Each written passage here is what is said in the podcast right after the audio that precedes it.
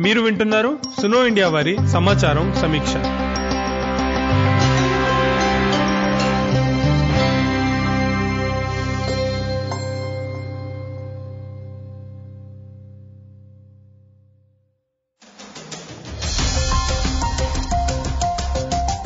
నేను ఆయిషా మిన్హాస్. మీరు వింటున్న షో సమాచారం సమీక్ష.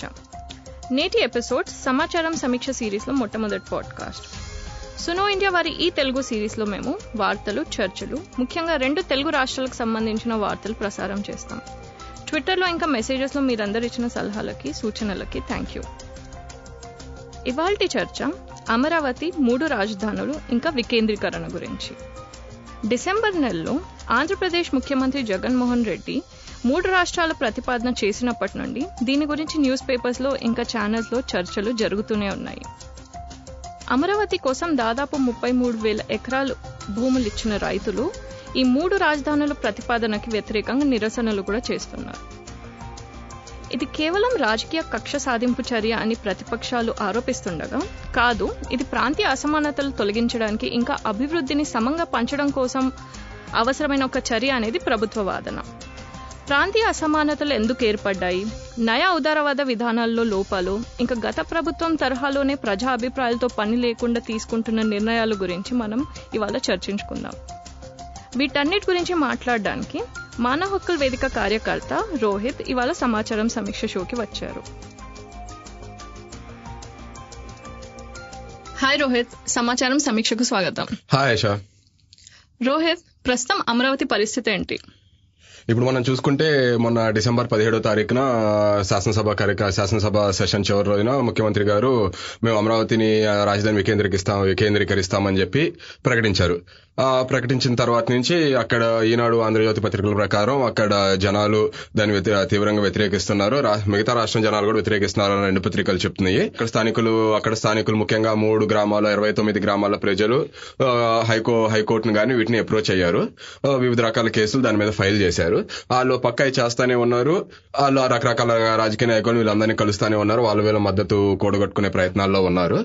ఓ పక్క వాళ్ళు చేస్తానే ఉన్నారు. ప్రభుత్వం కూడా ఒక రకంగా తను చెప్పిన ప్రణాళిక ఆధారంగా ముందుకెళ్ళే ప్రయత్నాల్లో ఉంది. ఉదాహరణకి మొన్న ఒక విజిలెన్స్ ఆఫీస్ని కర్నూలు జిల్లాకు మార్చింది. అదే కాకుండా విశాఖపట్నంలో సీఎం నివాసం ఈ సెక్రటేరియట్ ఇటు కోసం కూడా ప్రదేశాలు వెతుకుతున్నారని చెప్తున్నారు. ఇప్పటికైతే ఇది నడుస్తుంది అమరావతిలో. ఈ మూడు రాజధానుల ప్రతిపాదన గురించి మీ అభిప్రాయం ఏంటి రోహిత్? ఈ మూడు రాజధానుల ప్రతిపాదన మంచిదని మా అభిప్రాయం. ఇప్పుడు ఏంటంటే ఇప్పుడు మనం ముఖ్యంగా ఈ వికేంద్రీకరణ అభివృద్ధి వికేంద్రీకరణ పరిపాలన వికేంద్రీకరణ చేయాల్సిన అవసరం ఎంతో ఉంది. కాబట్టి ప్రభుత్వం కూడా కొంచెం మరీ తొందరపాటుగా అస్తవ్యస్తంగా చేయకుండా కొంచెం నెమ్మదిగా చేసుకుంటూ వెళ్ళి మొత్తం రాజధాని కానీ రాజధాని చుట్టుపక్కల వస్తుందని మనకి చెప్పబడిన అభివృద్ధిని కానీ వికేంద్రీకరణ చేయగలిగితే అది చాలా బాగుంటుందని చెప్పి మేము బా అది చాలా బాగుంటుందని చెప్పి మేము భావిస్తున్నాం. అది అలాగే చేయాలి. దానికి ఎన్నో చారిత్రక కారణాలు ఇవన్నీ ఉన్నాయి కాబట్టి ఈ నిర్ణయాన్ని మేము స్వాగతిస్తున్నాం. వికేంద్రీకరణని మీరు ఎందుకు సమర్థిస్తున్నారు?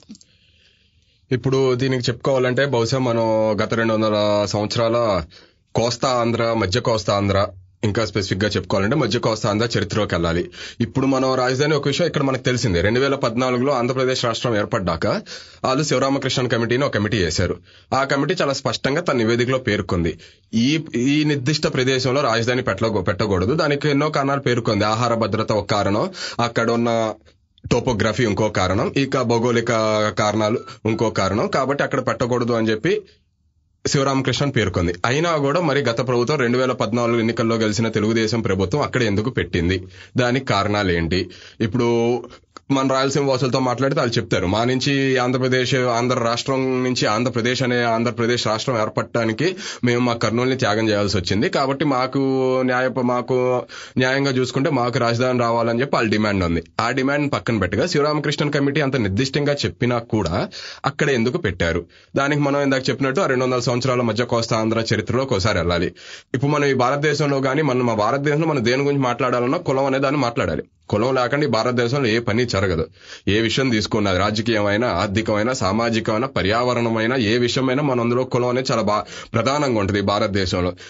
అదే విధంగా ఇప్పుడు ఈ రాజధాని ప్రాంతంలో చూసుకుంటే అక్కడ ఉన్న క- సామా కులం కమ్మలు అక్కడ మొత్తం అంతా ఉంది కమ్మవారు అక్కడ. వాళ్ళు దాదాపుగా ఇప్పుడు అనొచ్చు. అక్కడ కమ్మాలే కాదు ఇంకో మిగతా కులాలు ఉన్నాయి. కాపులు ఉన్నారు లేకపోతే వెనకబడిన తరగతులు చెందిన కులాల వాళ్ళు ఉన్నారు లేకపోతే దళితులు ఉన్నారు.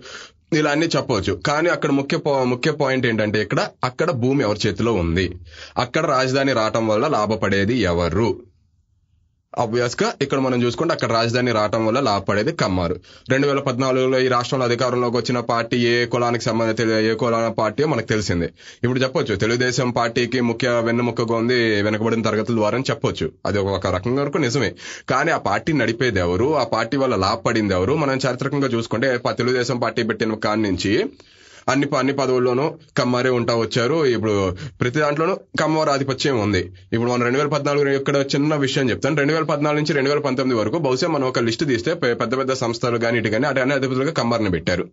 ఉదాహరణకి మొన్న ఓ పెద్ద స్కాండల్లో ఇరుక్కున్న ఆలూరు బాల వెంకటేశ్వరరావు అలాగే ఇప్పుడు పెద్ద పెద్ద కలెక్టర్లు కానీ వీళ్ళందరూ అసలుకి అక్కడ కమ్మవారు లేకపోతే సెంట్రల్ సర్వీసెస్ నుంచి తీసుకొచ్చి ఇక్కడ ఏర్పరిచిన సంఘటనలు కూడా ఉన్నాయి. దానికి ఉదాహరణ ఆంధ్రప్రదేశ్ మైనింగ్ డెవలప్మెంట్ కార్పొరేషన్. మొన్నటి వరకు Andhra Pradesh mining development corporation MD ఎండీగా ఉన్న అతను సెంట్రల్ సర్వీసెస్ అధికారి తనని తీసుకొచ్చి దీనికి పెట్టారు. ఎందుకంటే కమ్మారు కాబట్టి. ఈ విధంగా రెండు వేల పద్నాలుగు నుంచి మరీ ముఖ్యంగా ఇంతకు ముందు ఈ కులం లేదని నేను చెప్పట్లేదు కానీ రెండు వేల పద్నాలుగు నుంచి అది మరీ అబ్సర్డ్ లెవెల్స్ చేరుకుంది అది. ఈ పుత్తిగా కులం అనేది. అందులో భాగంగానే మనం దీన్ని చూడాలి. ఇప్పుడు ఈ మనం ఇందా చెప్పుకున్నట్టు రెండు వందల సంవత్సరాల ఈ మధ్య కోస్తాంధ్ర చరిత్ర చూసుకుంటే గోదావరి జిల్లాలో ధవళేశ్వరం ఆనకట్ట కృష్ణా జిల్లాలో ప్రకాశం ఆనకట్ట కట్టాక ఈ కమ్మవారు ఇప్పుడు మనం చూసుకుంటే ఉండేది రెండు మూడు జిల్లాల్లోనే. కృష్ణా గుంటూరు పశ్చిమ గోదావరి. ఒకప్పుడు ఇదంతా మచిలీపట్నం జిల్లా కింద ఉండేది. గుంటూరులో కొంత భాగం కృష్ణా జిల్లా పశ్చిమ గోదావరి జిల్లా మచిలీపట్నం జిల్లాలో భాగంగా ఉండేది. ఈ రెండు ఆనకట్టల ఘట్టం వల్ల బాగా అభివృద్ధి చెందింది వాళ్ళు. ముఖ్యంగా సామాజికంగా ఆర్థికంగా రాజకీయంగా. ఇన్ని రెండు వీళ్ళ వెనకాల రెండు వందల సంవత్సరాల అభివృద్ధి క్రమం ఉంది. మిగతా వారి వెనకాల ఆ క్రమం ఉందా? లేదు. ఇప్పుడు మనం పరిపాలన ఏం చెప్పుకుంటాం? న్యాయం అని ఏం చెప్పుకుంటాము? Resource devolution and resource devolution and all these are part and parcel of any ethical system. అది కంపల్సరీ ఉండాలి. మనం ఒక ప్రభుత్వము ఆ ప్రభుత్వం ప్రజల కోసం పనిచేస్తుంది అన్నప్పుడు అన్ని వర్గాల వారికి ఇంకెవరికైనా అందరికీ సమానంగా ఉండాలి. కానీ సమానంగా అందరికీ సమానంగా లేకపోయినా అందరికీ న్యాయంగా వాటా ఉండాలి అందులో. ఇప్పుడు ఇక్కడ మనకు లేదు. ఇప్పుడు ఉదాహరణ మనం తీసుకుందాం. ఇప్పుడు Telugu association of North America North American Telugu society లాంటి అగ్రకుల సంఘాలు ఉన్నాయి. వాటన్నింటిలో ఉండేది ఎవరు? పేరుకి అది తెలుగు అసోసియేషనే. కానీ అక్కడ ఉండేది ఎవరు? మొత్తం కమ్మారే. ఈ స్థాయిలో వాళ్ళు అమెరికా వెళ్ళారు ఆ కెనడా వెళ్ళారు యూకే వెళ్ళారు యూరప్ వెళ్ళారు. మన రాష్ట్రం చూసుకుంటే ఇటు కర్ణాటక వెళ్ళారు అటు తమిళనాడు వెళ్ళారు ఎక్కడ పడితే అక్కడ వీళ్ళందరూ ఉన్నారు. వీళ్ళకు ఇంత మొబిలిటీ ఉంది. ఈ మొబిలిటీ ఇంత ఉంది. సో వాళ్ళకంటూ ఒక నెట్వర్క్ ఏర్పడింది. ఒక సామాజిక నెట్వర్క్ వాళ్ళకంటూ ఉంది. ఇప్పుడు అంత వాళ్ళంతా పై స్థాయిలో ఉన్నా కూడా మళ్ళీ తీసుకొచ్చి ఎక్కడ పెట్టవలసిన అవసరం ఏమిటి? ఇంత మనం చెప్పుకున్నాం. ఆ ఇప్పుడు ఎన్విరాన్మెంటల్ రీజన్స్ వల్ల కానీ టోపోగ్రఫికల్ రీజన్స్ వల్ల కానీ అది అనువైన ప్రదేశం కాదు అని చెప్పి. అయినా కూడా అక్కడ ఎందుకు పెట్టారు? ప్లస్ ఇంకో విషయం ఏంటంటే మనం చారిత్రకంగా చూసుకుంటే బహుశా పద్దెనిమిది వందల డెబ్బై ఒకటి అనుకుంటే ప్రకాశం బ్యారేజ్ కట్టింది. అప్పటి నుంచి కూడా చూసుకుంటే భూమి కొనుగోలు అమ్మకాలు అనేవి ఈ ప్రాంతంలో చాలా సహజమైనవి. ముఖ్యంగా పంతొమ్మిది వందల ముప్పై అంతర్జాతీయ ఆర్థిక మాంద్యం టైంలో చాలా పై స్థాయికి చేరుకున్నాయి. భూమి అమ్మకాలు కొనుగోలు. సో మనం ఇది చూసుకుంటే ఇలా కల్చరల్గా కూడా ఇలా కల్చరల్ మెమరీలో కూడా భూమి అమ్మకం కొనుగోలు అనేది ఒక కల్చరల్ మెమరీలో భాగం అయిపోయింది. ఇప్పుడు ఈ రోజు వీళ్ళు చెప్పుకుంటున్నారు గొప్పగా మేము రైతులము భూమి అంటే మాకు ప్రేమ. అదంతా trash and nonsense there is nothing like that it's all sentimental show they're not ఇక్కడ లాపడేది ఎవరు? మనం ఇక్కడ లాపడేది ఎవరు చూడాలి? దిస్ నో ఫ్రీలెన్స్ అంటారు ఇంగ్లీష్లో ఇక్కడ లాపడేది ఎవరు? మనవారు. కోట్ అన్ కోట్ మనవారు లాభపడతారు. కాబట్టి అక్కడ అది పెట్టారు. ఇప్పుడు ఎంతసేపు మనవారికి చేసుకునే దానికి మీరు ఆ, ప్రభుత్వం ఎందుకు మీరు కుల సంఘం పెట్టుకుంటే సరిపోద్ది ప్రభుత్వం వాళ్ళు. చంద్రబాబు నాయుడు కుల సంఘం అధ్యక్షుడుగా లోకేష్ బాబు యువజన సంఘం అధ్యక్షుడుగా ఉండి ఆ కుల సంఘం పెట్టుకుంటే సరిపోద్ది. దానికి ప్రభుత్వం ఎందుకు? మీకు దానికి ఒక అధికారాలు ఎందుకు? దానికి మీకు ఒక జనామోదం ఎందుకు? ఎంతకాలం తీసుకెళ్తారు అలా? దానికి ఒక బ్యాలెన్స్ అంటూ ఉండాలి. దానికి ఒక అడ్డుకట్ట అంటే ఉండాలి. ఇప్పుడు మీరు అనేది ఏంటంటే అమరావతి ఈ ప్రాంతంలో ఏర్పరచడానికి కారణం కమ్మ కులాధిపత్యం అంటారు.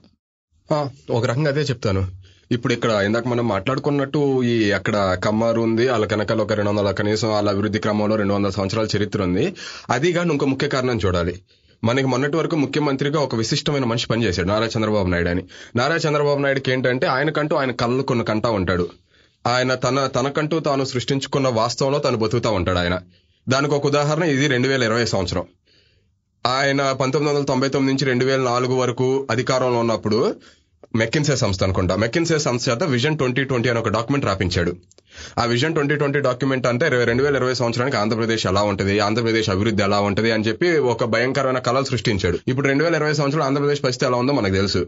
బహుశా కౌలు కౌలు వ్యవసాయంలో బహుశా భారతదేశంలో అత్యధిక కౌలు వ్యవసాయం ఉన్న రాష్ట్రం ఆంధ్రప్రదేశ్.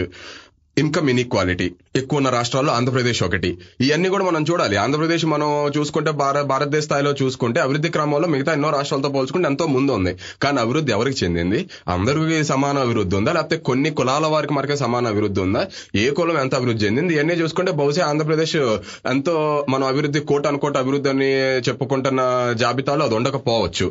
ఆయన ఆయన సమయంలోనే మనకు తెలుసు రైతుల ఆత్మహత్యలు ఏ విధంగా రైతు ఆత్మహత్యలు జరిగిన చంద్రబాబు నాయుడు హయాంలో మనకు తెలుసు. ఆయన అసలు ఇంకా చెప్పుకోవాలంటే ఆ రాజ్యాంగంలో ఐదో షెడ్యూల్ తీపిచ్చేద్దామనే ప్రయత్నం చేశాడు. రాజ్యాంగంలో ఐదో షెడ్యూల్ ఉండటం వల్ల ఆదివాసీ ప్రాంతాల్లో అసలు మైనింగ్ చేయలేకపోతున్నాం. ఐదో షెడ్యూల్ అప్పుడు ఆయన బీజేపీ ఎన్డీఏ గవర్నమెంట్లో చాలా ముఖ్యమైన పాత్ర ఉండేది కాబట్టి ఐదో షెడ్యూల్ తీపిచ్చేద్దాం ట్రై చేశాడు. అటువంటి మనిషి ఆయన. అటువంటి మనిషి ఆయనకంటూ ఆయన సృష్టించుకున్న ఒక సిమ్యులేటెడ్ రియాలిటీలో బతుకుతా ఉంటాడు. దాంట్లో ఇది ఒక భాగం. మీరు ఒక విషయం గమనించాలి ఇక్కడ. ఆయన అన్ని దేశాలు వెళ్ళొచ్చు ఏ దేశం వెళ్తే ఈ రాజధాని అలా ఉంటుంది అంటాడు. అన్నాడు. ఒకసారి న్యూయార్క్ అన్నాడు ఒకసారి జపాన్ అన్నాడు ఒకసారి ప్యారిస్ అన్నాడు ఒకసారి లండన్ అన్నాడు. వీటన్నిటి కొన్న లండన్లో థేమ్స్ నది ఉంటదంటే ప్యారిస్లో ఇంకో నది అంటే ఎక్కడికో కృష్ణా నది ఉంది కాబట్టి లండన్ అవుద్ది ప్యారిస్ అవుద్ది న్యూయార్క్ అవుద్ది ఏంటంటే పాపం చెప్పుకొచ్చాడు. అంటే పాపం ఆయన సృష్టించుకున్న వాస్తవానికి ఆయన బందీ అయిపోయాడు పాపం. ఆయనకంటూ వాస్తవం సృష్టించుకుని ఆ కళలోనే ఆ కళల ప్రకారం ప్రజలందరూ బతకాలి. నేను నేను ఒక కళను సృష్టించాను. ఆ కళలో మీరు భాగస్వాములు. ఇప్పుడు మన మనం మన తెలుగు వారికి చెప్పాలంటే మనకి ఎన్టీఆర్ సినిమా ఒకటి ఉంటుంది. అందులో బ్రహ్మానందం ఒక కుర్చీలో కూర్చోబెట్టి బ్రహ్మానందం తనంతా తాను ప్రపంచం సృష్టించుకోవచ్చు అని చెప్పి ఆ తెలుగు సినిమాలో ఉంటుంది. ఆ సినిమా పేరు నాకు గుర్తులేదు. బ్రహ్మానందం అట్టాగి ఆ కుర్చీలో కూర్చుని తనంతట తాను ఏదో ప్రపంచంలో వేరే ప్రపంచంలో పోతున్నాను అనుకుని అన్ని చేస్తూ ఉంటాడు. చంద్రబాబు నాయుడు ఆ బ్రహ్మానందం అంటాడు. న్యూ లిబరల్ పాలసీస్ అంటే నయా ఉదారవాద విధానాలని ఆంధ్రప్రదేశ్లో ప్రవేశపెట్టింది చంద్రబాబు నాయుడు. దీనివల్ల ప్రాంతీయ అసమానతలు ఏర్పడ్డాయి. వికేంద్రీకరణ చేసినంత మాత్రం ఇవి తొలుగుతాయా? ఇప్పుడు ఇక్కడ కొన్ని విషయాలు ఉన్నాయి ఇప్పుడు కేవలం వికేంద్రీకరణ చేయటం వల్ల ప్రాంతీయ అసమానతలు తొలగుతాయని మనం ఘంటాపదంగా చెప్పలేము. ఇక్కడ ఇందాక చెప్పుకున్నట్టు మనం ఇక్కడ రాజకీయ రాజ రాజధాని వికేంద్రీకరణ కానీ రాజధానితో పాటు వస్తుందని చెప్పబడుతున్న అభివృద్ధి వికేంద్రీకరణ కానీ మనం మద్దతు ఇస్తుంది ఎందుకంటే చారిత్రక కారణాల వల్ల. ఒక న్యాయం కోసం అది. ఇప్పుడు ఎన్నాళ్ళు వీళ్ళే లాపడతా వచ్చారు. ఉదాహరణ మనం రిజర్వేషన్ తీసుకున్నాం భూ పంపిణీ తీసుకున్నాం. రిజర్వేషన్ యొక్క ముఖ్య ముఖ్య ఉద్దేశం ఏంటి? రిజర్వేషన్ యొక్క ముఖ్య ఉద్దేశం అప్పుడు వరకు ఇటువంటి అవకాశాలు లేని వరకు అవకాశాలు కల్పించడం మాత్రమే కాదు. అదొకటే అనుకుంటారు మామూలుగా సహజంగా. అదొక్కటే కాదు. అప్పుడు వరకు అవకాశాలు పొందుతూ వస్తున్న వారి సంఖ్యని తగ్గించడం కూడా అంతే ఇంపార్టెంట్. అంతే ముఖ్యమైనది అది. అటేపు ఉదాహరణకి సవర్ణ విద్యా సంస్థల్లో ప్రభుత్వ ఉద్యోగాల్లో సవర్ణుల ప్రాతినిధ్యాన్ని తగ్గించటము అదే అదే సమయంలో అప్పటి వరకు అట్లో వాటిల్లో పెద్దగా ప్రాతినిధ్యం లేని వారి ప్రాతినిధ్యాన్ని పెంచటము. రెండు ముఖ్య ఉద్దేశాలే. ఇప్పుడు రాజధాని వికేంద్రీకరణ కూడా అటువంటిదే. అలాగే భూ పంపిణీ భూ పంపిణీ ఎందుకు చేస్తాము? భూ పంపిణీ చేయడానికి ఒక బలమైన ఆర్థిక కారణం ఉంది. ఆర్థిక కారణమే కాకుండా ఒక నైతిక కారణం కూడా ఉంది. మొత్తం సంపద అంతా ఒకరి చేతిలో ప్రోగుపడి ఉండకూడదు. అది మన మనం చెప్తుంది కాదు. మన రాజ్యాంగంలో ఆదేశిక సూత్రాల్లో ఉంది అది. రా- ఆస్తి సంపద మొత్తం కొద్ది మంది చేతిలో ప్రోగుబడి ఉండకూడదని చెప్పి. భూ పంపిణీ ఉన్న ఒక బలమైన నైతిక కారణం కూడా అది. రిజర్వేషన్లకు అదే ఒక ముఖ్యమైన కారణం. భూ పంపిణీకి అదే ఒక ముఖ్యమైన కారణం. అటువంటిదే ఇది కూడా. ఇప్పుడు దీనివల్ల ఆర్థిక అసమానతలు తొలగిపోయి నయా ఉదారవాదాలు చంద్రబాబు నాయుడు నయా పెట్టి ప్రవేశపెట్టిన నయా ఉదారవాదాన్ని విధానాల ద్వారా జరిగిన నష్టం దీనివల్ల పూడ్చగలం అంటే పూడుస్తాము అని చెప్పి పూడ్చగలం అని చెప్పి గంటబద్ధంగా చెప్పలేం. దానికి మనం చాలా విషయాలు చూడాలి. మనం అభివృద్ధి అంటే ఎలా అనుకుంటున్నాం అభివృద్ధిని ఎలా నిర్వచిస్తున్నాము? దేన్ని అభివృద్ధి అనుకుంటున్నాము? ఎలా అభివృద్ధి చెందాలనుకుంటున్నాము? ఈ విషయాలన్నీ కూడా అందులో దాన్ని మనం పరిగణలోకి తీసుకోవాలి. మనకి అందులో ఒక రాజ్యం రాజ్యం సమాజం మధ్య ఉన్న పరస్పర సంబంధాలు రాజ్యం సంక్షేమానికున్న సంబంధము మనం ఎటువంటి ఆర్థిక విధానాన్ని కోరుకుంటున్నాము మనం ఎటువంటి జీవన విధానాన్ని కోరుకుంటున్నాం మన అనేక అంశాలు మిళితమై ఉన్నాయి. ఇది కేవలం ఏంటంటే ఇది కేవలం బహుశా ఒక ఒక అడుగు అనొచ్చు అంతే. అంతేగాని దీనివల్ల పూర్తిగా తొలగిపోతాయి అని చెప్పడం మనం మనల్ని మనం మోసం చేసుకున్నట్టే అది. కేవలం దీనివల్ల ఇంత జ- జరిగిన చారిత్రక అన్యాయానికి ఎంతో కొంత మనం చారిత్రక అన్యాయాన్ని ఎంతో కొంత సరిదిద్దగలిగే ప్రయత్నం మాత్రమే ఇది. ఇప్పుడు ఇదే అమరావతి ఉదాహరణ తీసుకెళ్ళి విశాఖపట్నంలో పెట్టి చంద్రబాబు నాయుడు అధికారంలో ఉన్నప్పుడు కానీ రాజశేఖర రెడ్డి అధిక అధికారంలో ఉన్నప్పుడు కానీ భూ పందేరాలు ఇష్టం అందరికీ తమ నచ్చిన సంస్థలకు కానీ లేకపోతే పెట్టుబడి పెద్ద పెద్ద పెట్టుబడిదారి సంస్థలకు కానీ ఇష్టం వచ్చినట్టు భూ పందేరం చేసేసి వాళ్ళు ఎటువంటి ఉద్యోగాలు సృష్టించక ఏమీ లేక నయా ఉదారవాద విధానాల వల్ల రైతులకు లాభం లేక కార్మికులకి లాభం లేక ఎవరికి లాభం లేక అయ్యే విధానాలు పాటించి కేవలం రాజధాని విశాఖపట్నం మారిస్తే దానివల్ల ఎటువంటి ప్రయోజనం ఉండదు. రాజధాని విశాఖపట్నం మార్చడం చారిత్రక అన్యాయాన్ని సరిదిద్దటం లాంటిది.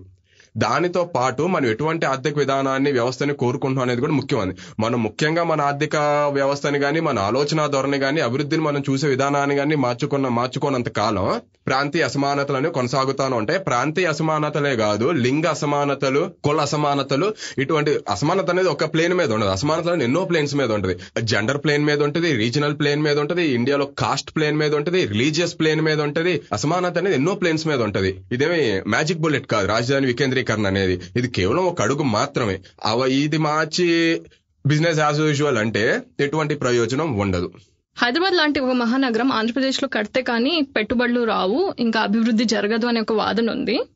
దాని గురించి మీరు ఏమంటారు ఈ మహానగరాలు మహానగరాలకి పెట్టుబడికి ఒక ఆర్గానిక్ రిలేషన్షిప్ ఉంటది. మహానగరాలు ఉంటేనే పెట్టుబడులు వస్తాయి. మహానగరాలు ఉంటేనే అభివృద్ధి జరుగుద్ది అనేది ఎన్నో గత ఎన్నో సంవత్సరాలుగా బహుశా కొన్ని వందల సంవత్సరాలుగా క్రియేట్ చేసిన ఒక పెద్ద మిత్ అది. అదొక పెద్ద మిత్. దానికి దానికి ఇప్పుడు ఎటువంటి బేసిస్ ఉంది దానికి? మహానగరాలు ఇప్పుడు ఉదాహరణ హైదరాబాద్ తీసుకుందాం. హైదరాబాద్ మహానగరం చంద్రబాబు నాయుడు చెప్తా ఉంటాడు హైదరాబాద్ నేనే మహానగరం చేశాను. ఇందా మనం మాట్లాడుకున్నట్టు ఆయన కల్లా ఆయన జీవిస్తాడు కాబట్టి ఆయన కల్లా ఆయనకి అనిపిస్తే చెప్తా ఉంటాడు. కానీ హైదరాబాద్ ఎప్పటి నుంచి రాజధాని? కాకతీయ సామ్రాజ్యం కూలిపోయిన కాడి నుంచి అంటే సుమారు ఏడు వందల సంవత్సరాల నుంచి హైదరాబాద్ రాజధాని పరిపాలన రాజధానిగానే ఉంది. అప్పుడు పాలించిన ప్రభువులు కానీ దాని తర్వాత ఉన్న ప్రజాస్వామిక దేశంలో కానీ అప్పటి నుంచి రాజధాని ఏడు వందల సంవత్సరాల నుంచి హైదరాబాద్ రాజధానిగానే ఉంది. అమరావతి ఎప్పటి నుంచి ఉంది? అమరావతి ఎప్పుడు రాజధాని? అమరావతి నుంచి ఎవరు పరిపాలించారు? ఇక్కడ ఒక మన చిన్న విషయం నేను క్లారిఫై తెలుసుకున్నాను. ఇప్పుడు అమరావతి అమరావతి అమరావతి ఇది ఒక బౌద్ధరామం ఇవన్నీ చెప్తున్నారు. అసలు బౌద్ధరామం ఇది కాదు. అమరావతి నుంచి ఇప్పుడున్న అమరా అమరావతి అనేది కేవలం ఇరవై తొమ్మిది గ్రామాల క్లస్టర్కి ఇచ్చిన పేరు. అసలు అమరావతి దీని నుంచి ఇరవై కిలోమీటర్ల పైన ఉంది.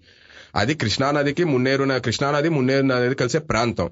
అది ఒకప్పుడు మనం వ్యాపారం ఇదంతా పడవల్లో జరిగిన రోజుల్లో ఈ తీర ప్రాంతాన్ని తెలంగాణ ప్రాంతానికి కల కలిపిన రూట్ అది. దాన్ని తీసుకొచ్చి ఇక్కడ పెట్టారు. అంతకు మించి పెద్దగా ఈ ప్రదేశానికి ఎటువంటి ఇది లేదు. కాబట్టి హైదరాబాద్తో దీన్ని పోల్చుకుని హైదరాబాద్ లాగా చేస్తే ఎక్కడ కూడా వస్తాయి అని అనుకోవటం మూర్ఖత్వం. ఇప్పుడు హైదరాబాద్లో ఎందుకు వచ్చినాయి? ఇందాక మనం చెప్పుకున్నట్టు ఆ నయ ఉదారవాద విధానాలు ఎవరైతే ఆ పెద్ద పెద్ద సంస్థలకి కార్పొరేట్ సంస్థలకి పెట్టుబడిదారులకి ఎవరైతే అనువైన వాతావరణం కల్పిస్తారో ఇక్కడ అనువైన వాతావరణం అనేది ముఖ్యమైన పదం. అనువైన వాతావరణం అంటే ఏంటి? చంద్రబాబు నాయుడు చేసినట్టు ఒక ప్రశ్నించే తత్వాన్నే కూల్చేయడం చంద్రబాబు నాయుడు అధికారంలో ఉన్న చెప్పు నుంచి ఇరవై ఐదు అంటే దాదాపు ఒక ఇరవై ఐదేళ్ళు అయింది. ఇరవై ఐదేళ్ళు ఆంధ్ర రాష్ట్రంలో సోషల్ సైన్సెస్ని సామాజిక శాస్త్రాల్ని మానవ శాస్త్రాల్ని మానవీయ శాస్త్రాల్ని అంటే హ్యుమానిటీస్ని పూర్తిగా ధ్వంసం చేశాడు. మొన్న చంద్రబాబు నాయుడు ఏమన్నాడు? ఒక- మీరందరూ మీకోసం నేను పోరాడుతున్నాను మీరందరూ రోడ్డు రోడ్డు మీదకి రాకపోతే అలా అన్నాడు. You reap what you sow మొత్తం దీన్ని డిస్ట్రాయ్ చేసావు ఇరవై ఐదేళ్ళ పాటు. ఇప్పుడు ప్ర- విద్యార్థులు రోడ్డు మీద రావట్లేదని నువ్వే ఏడుస్తున్నావు. తమరు చేసిందే కదా మహాశయ. ఇప్పుడు ఇదొక ఇదొక ముఖ్యమైన అవసరం. ఇప్పుడు ఎటువంటి అసమానతలు కానీ ఇటువంటి దోపిడీని కానీ ప్రశ్నించకపోవడం అనేది ఒక అవసరం. ఆ చంద్రబాబు నాయుడు సక్సెస్ఫుల్గా చేయగలిగాడు. అదే కానీ ఈరోజు మనం చూసుకుంటే సబ్సిడీలు. విపరీతమైన సబ్సిడీలు ఇచ్చాడు. భూములు ఎకరా భూములు భూములకి వేలకు వేల ఎకరాలు పందేరం చేయటము ఇవన్నీ చేశారు. ఇవన్నీ చేసినప్పుడు ఎవరైనా వస్తారు. ఇప్పుడు దీ ఇప్పుడు ప్రస్తుతానికి వస్తే ఈ రోజు అమరావతికి పెట్టుబడిదారులు మనం సరే అమరావతి సరే పెట్టుబడులు మంచివా కాదా అని విషయం పక్కన పెట్టి అమరావతి పెట్టుబడి రోజు ఇక్కడికి ఎందుకు రావాలి? నీకు అదే ఎకో సిస్టమ్ బెంగళూరులో ఉంది. నీకు ఎకో సిస్టమ్ ఆల్రెడీ మద్రాసులో ఉంది చెన్నైలో ఉంది. నీకు ఆ ఎకో సిస్టమ్ ఆల్రెడీ హైదరాబాద్లో ఉంది. నీకు ఆ ఎకో సిస్టమ్ బాంబేలో ఉంది. నీకు ఆ ఎకో సిస్టమ్ గుర్గాంలో ఉంది. అవన్నీ వదులుకొని అమరావతికి ఎందుకు రావాలి? నీకు అక్కడ ఒక స్కిల్డ్ మ్యాన్ ఫోర్స్ సప్లై ఉంది రెగ్యులర్గా అవన్నీ ఉన్నాయి. అవన్నీ కాదనుకొని అమరావతి ఎందుకు రావాలి? గత ఐదేళ్ళలో మా అమరావతి తీసేయండి మన ఆంధ్ర రాష్ట్రంలో ఏమి వచ్చినాయి? కియా పరిశ్రమ వచ్చింది. కియా పరిశ్రమ ఎట్టొచ్చింది? స్టేట్ జీఎస్టీ ఇరవై సంవత్సరాల పాటు తొలగించావు. ఎన్నో రకాల సబ్సిడీలు ఇచ్చావు. భూమి చాలా తక్కువ రేటుకి ఇచ్చావు. కాబట్టి కియా వచ్చింది. నువ్వు నువ్వు ఇచ్చిన దానికన్నా ఒక రూపాయి తమిళనాడు ప్రభుత్వం ఇచ్చుంటే అక్కడికి వెళ్ళలేదని గ్యారంటీ ఉందా? నువ్వు ఇవన్నీ చేసుకుంటే పూర్తిగా ఆ రాష్ట్ర ఆర్థిక వ్యవస్థని దివాలా తీపిస్తే తప్ప పెట్టుబడులు రావు. మనం ఆ రాష్ట్ర ఆర్థిక వ్యవస్థ దివాలా తీపించదలుచుకున్నామా? లేకపోతే మనమే ఒక ప్రత్యామ్నాయ ఆర్థిక విధానాన్ని అభివృద్ధి చేసుకోదలుచుకున్నామా? అన్ని అన్ని తిరిగి చివరి ఒకే దానికి వస్తాయి. అభివృద్ధిని మనం ఏ విధంగా చూస్తున్నాము? అభివృద్ధి అంటే ఏమిటి? ప్రత్యామ్నాయ ఆర్థిక విధానం అంటూ ఉండ- ఉండదా? వీటిని వీటన్నిటిని బట్టి మనం ఏం చేయాలో నిర్ణయించుకోవాలి. అంతేగాని అమరావతి మహానగరం ఉంటే పెట్టుబడులు వస్తాయి. ఎందుకు వస్తాయి? ఐదేళ్ళు పెట్టావు ఏమొచ్చింది? అక్కడ ఐదేళ్ళు అమరావతిలో చూసుకుంటే టీ షాప్లో తప్ప ఇంకెవరు రాలేదు అక్కడికి. అంతకుమించి అక్కడ ఏం లేదు. మరి ఏం ఎందుకు రాలేదు ఐదేళ్ళలో గతంలో చంద్రబాబు నాయుడు చేసిన తప్పులే. ఎలా అంటే అమరావతిని ప్రజాభిప్రాయం సేకరించకుండా రాజధాని అని ప్రకటించడం లాగే జగన్ కూడా ప్రస్తుతం అలాంటి నిర్ణయాలు తీసుకుంటున్నారు. దీనివల్ల నష్టపోయేది ప్రజలే కదా.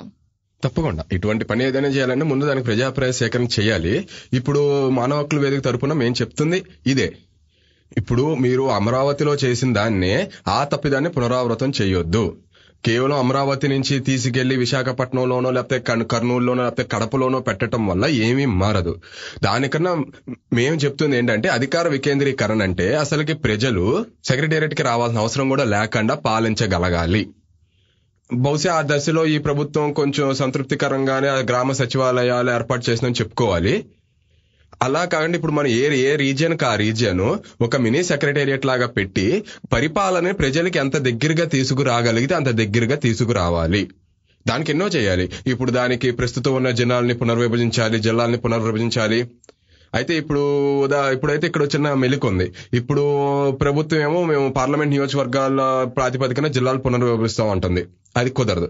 ఉదాహరణకు అరకు తీసుకుంటే అరకు పార్లమెంటరీ నియోజకవర్గంలో శ్రీకాకుళం జిల్లా ఉన్న పాలకొండ వస్తుంది. ఇప్పుడు వాళ్ళు పాలకొండ నుంచి రావాలంటే వాళ్ళకి ఎప్పటికి అయ్యే పని కాదు. అలాగాండా ప్రజల సౌకర్యం దృష్టిలో పెట్టుకొని ముఖ్యంగా ఏజెన్సీ ప్రాంతాలని విడగొట్టకుండా ఏజెన్సీ ప్రాంతాలకి ముఖ్యమైన ఇది ఇస్తూ ఏజెన్సీ ప్రాంతాలకు ప్రాముఖ్యత ఇస్తూ ఆ ఏజెన్సీ ప్రాంతాలకు ఉన్న భిన్న భౌగోళిక పరిస్థితులను దృష్టిలో పెట్టుకొని జిల్లాల పునర్విభజన చేయాలి. ఆ పరిపాలన ప్రజలకు ఎంత దగ్గరగా తీసుకురాగలిగితే అంత మంచిది. దాని ద్వారానే అవుద్ది. ఇప్పుడు ఇప్పుడు మీరు చెప్పింది సరైంది. ఇప్పుడు ఈ జగన్మోహన్ రెడ్డి ప్రభుత్వం కూడా అసలుకి మేము చేస్తున్నాం అని చెప్పింది. కానీ ఎలా చేస్తామని చెప్పి ఎక్కడ ఎవరిని అడిగిన దాఖలా లేదు.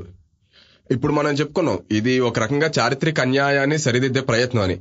చారిత్రక అన్యాయాన్ని సరిదిద్దే ప్రయత్నం మీద కొత్త అన్యాయాన్ని సృష్టించకూడదు. ముందు అసలుకి ఏ విధంగా చేయాలి ఎలా చేయాలి దాన్ని అన్నింటినీ ముందు సలహాలు సలహాలు స్వీకరించి అవన్నీ చేయగలగలాలు అలా అవన్నీ చేస్తున్నట్టు ఏమీ కనిపించడం లేదు. కాబట్టి మీరు చెప్పినట్టు అదే తప్పు ఇల్లు పునరావృతం చేస్తున్నారు. చివరి ఆఖరికి అది ఈనాడు ఆంధ్రజ్యోతి పత్రికలు చెప్పినట్టు ప్రతీకార రాజకీయాలనే ముద్ర పడిపోయే అవకాశం కూడా ఉంది. ఇలా చేసుకుంటూ పోతే ఆబ్వియస్గా అదే అంటారు.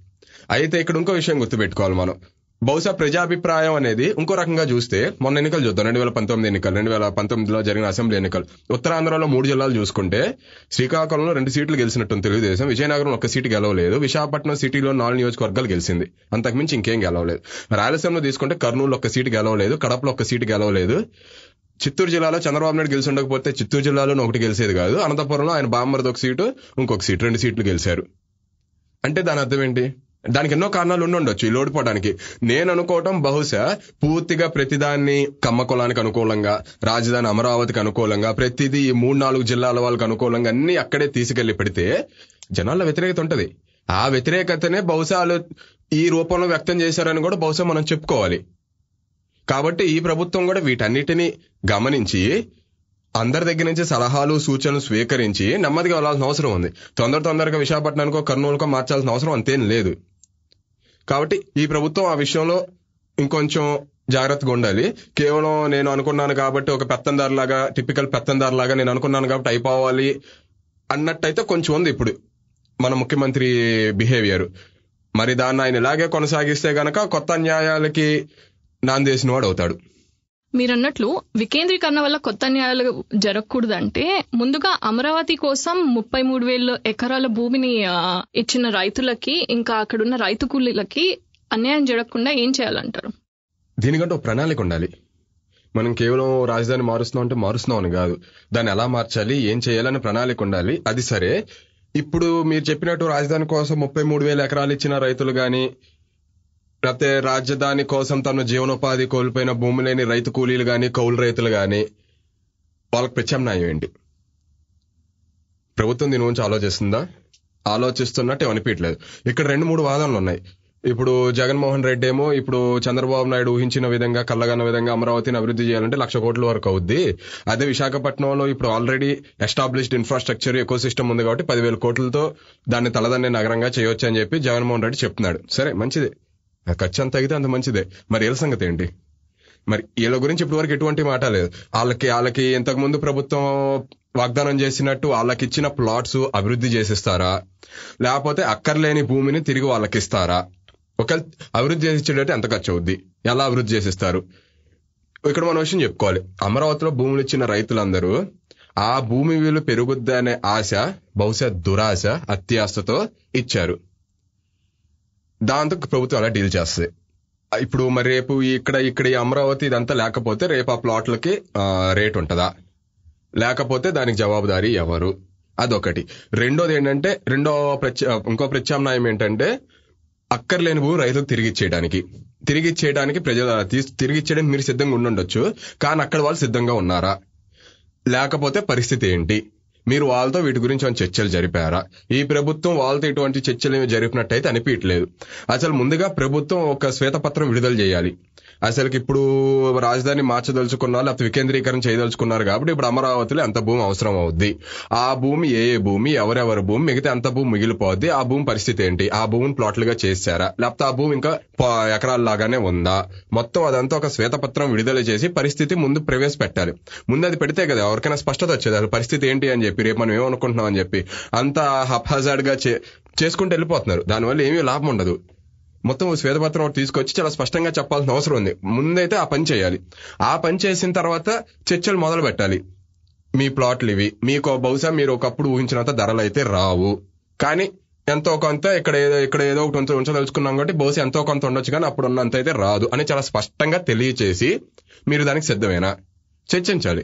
లేదు పోనీ మీకు అక్కర్లేదు మీరు తిరిగి మీరు వ్యవసాయం చేసుకుంటాం ఇంకోటి చేసుకుంటాం అంటే మీ భూములు మేము మొత్తం మళ్ళీ అంతా వ్యవసాయ యోగ్యంగా చేసి తిరిగిస్తాము ఇచ్చే ప్రయత్నం చేస్తాము. ఇది ప్రభుత్వం తరఫు నుంచి మేము చెప్తుంది. మీ తరఫు నుంచి మీరేం చెప్తున్నారు? అనే కూర్చొని చర్చించిన అవసరం ఉంది. అటు చూస్తే ఇటు ప్రభుత్వం దానికి సుముఖంగా లేదు అటు ప్రజలు దానికి సుముఖంగా లేరు ఇద్దరు ఎడ్డం అంటే తెడ్డం అన్నట్టు ఉన్నారు ఇద్దరు. ఏం జరుగుద్ది? ఎక్కడికి ముందుకెళ్ళదు అయితే ఇక్కడ ఒక ఇంపార్టెంట్ ఇక్కడ చాలా ముఖ్యమైన విషయం ఉంది. ఇప్పుడు ముఖ్యంగా ఆ రెండు పత్రికలు ఆంధ్రజ్యోతి ఈనాడు ఈ విషయాన్ని బూచిగా చూపెట్టి ఇక్కడే ఉండాలి ఇక్కడే ఉండాలని చెప్తుంది. ఈ విషయం కంపల్సరీ సాల్వ్ చేయాల్సిన విషయమే. కానీ కేవలం ఈ విషయాన్ని అడ్డు పెట్టుకుని కొన్ని దశాబ్దాలుగా మిగతా ప్రాంతాలకి ఆ ప్రాంతంలో నివసిస్తున్న వివిధ కులాల వారికి జరుగుతున్న అన్యాయాన్ని ఈ విషయాన్ని అడ్డు పెట్టుకుని అన్యాయాన్ని కొనసాగించటం కుదరదు. కొనసాగించకూడదు. రెండు సైమల్టేనియస్గా చేసుకుంటూ వెళ్ళాలి. ఆ రాజధాని వికేంద్రీకరణ చేయాలి. అదే సమయంలో ఇక్కడ రైతుల అభిప్రాయాలు కానీ తీసుకుని వాళ్ళతో చర్చలు మొదలుపెట్టి మరి ఇక్కడ భూమి సంగతి ఏం చేయాలో ప్రభుత్వం చర్చించాలి. దానికంటూ ఒక పరిష్కారాన్ని కనుగొనాలి. దీన్ని అడ్డుపెట్టి దాన్నో దాన్ని అడ్డుపెట్టి దీన్నో కాదంటో కుదరదు. థ్యాంక్ యూ రోహిత్ సమాచారం సమీక్ష పాడ్కాస్ట్లో మీరు వినాలనుకుంటున్న చర్చల గురించి సజెషన్స్ ట్విట్టర్లో కానీ ఈమెయిల్లో కానీ మాకు పంపవచ్చు. వచ్చే వారం మరో ఎపిసోడ్లో కలుద్దాం. థ్యాంక్ యూ సమాచారం సమీక్ష పాడ్కాస్ట్ని మీరు మా వెబ్సైట్ సునో ఇండియా డాట్ ఐఎన్లో వినొచ్చు. ఈ పాడ్కాస్ట్ని మీరు Apple podcast Google podcast Castbox Spotify Jio Saavn Gaana మరియు ఏ ఇతర పాడ్కాస్ట్ యాప్లోనైనా వినొచ్చు. తెలుగు వారి కోసం సునో ఇండియా పిల్లల కథల పాడ్కాస్ట్ కథ చెప్పవా అమ్మమ్మ కూడా మీరు ఇప్పుడు మా వెబ్సైట్ సునో ఇండియా డాట్ ఐఎన్లో లేదా ఇతర ఏ పాడ్కాస్ట్ యాప్లో అయినా వినొచ్చు.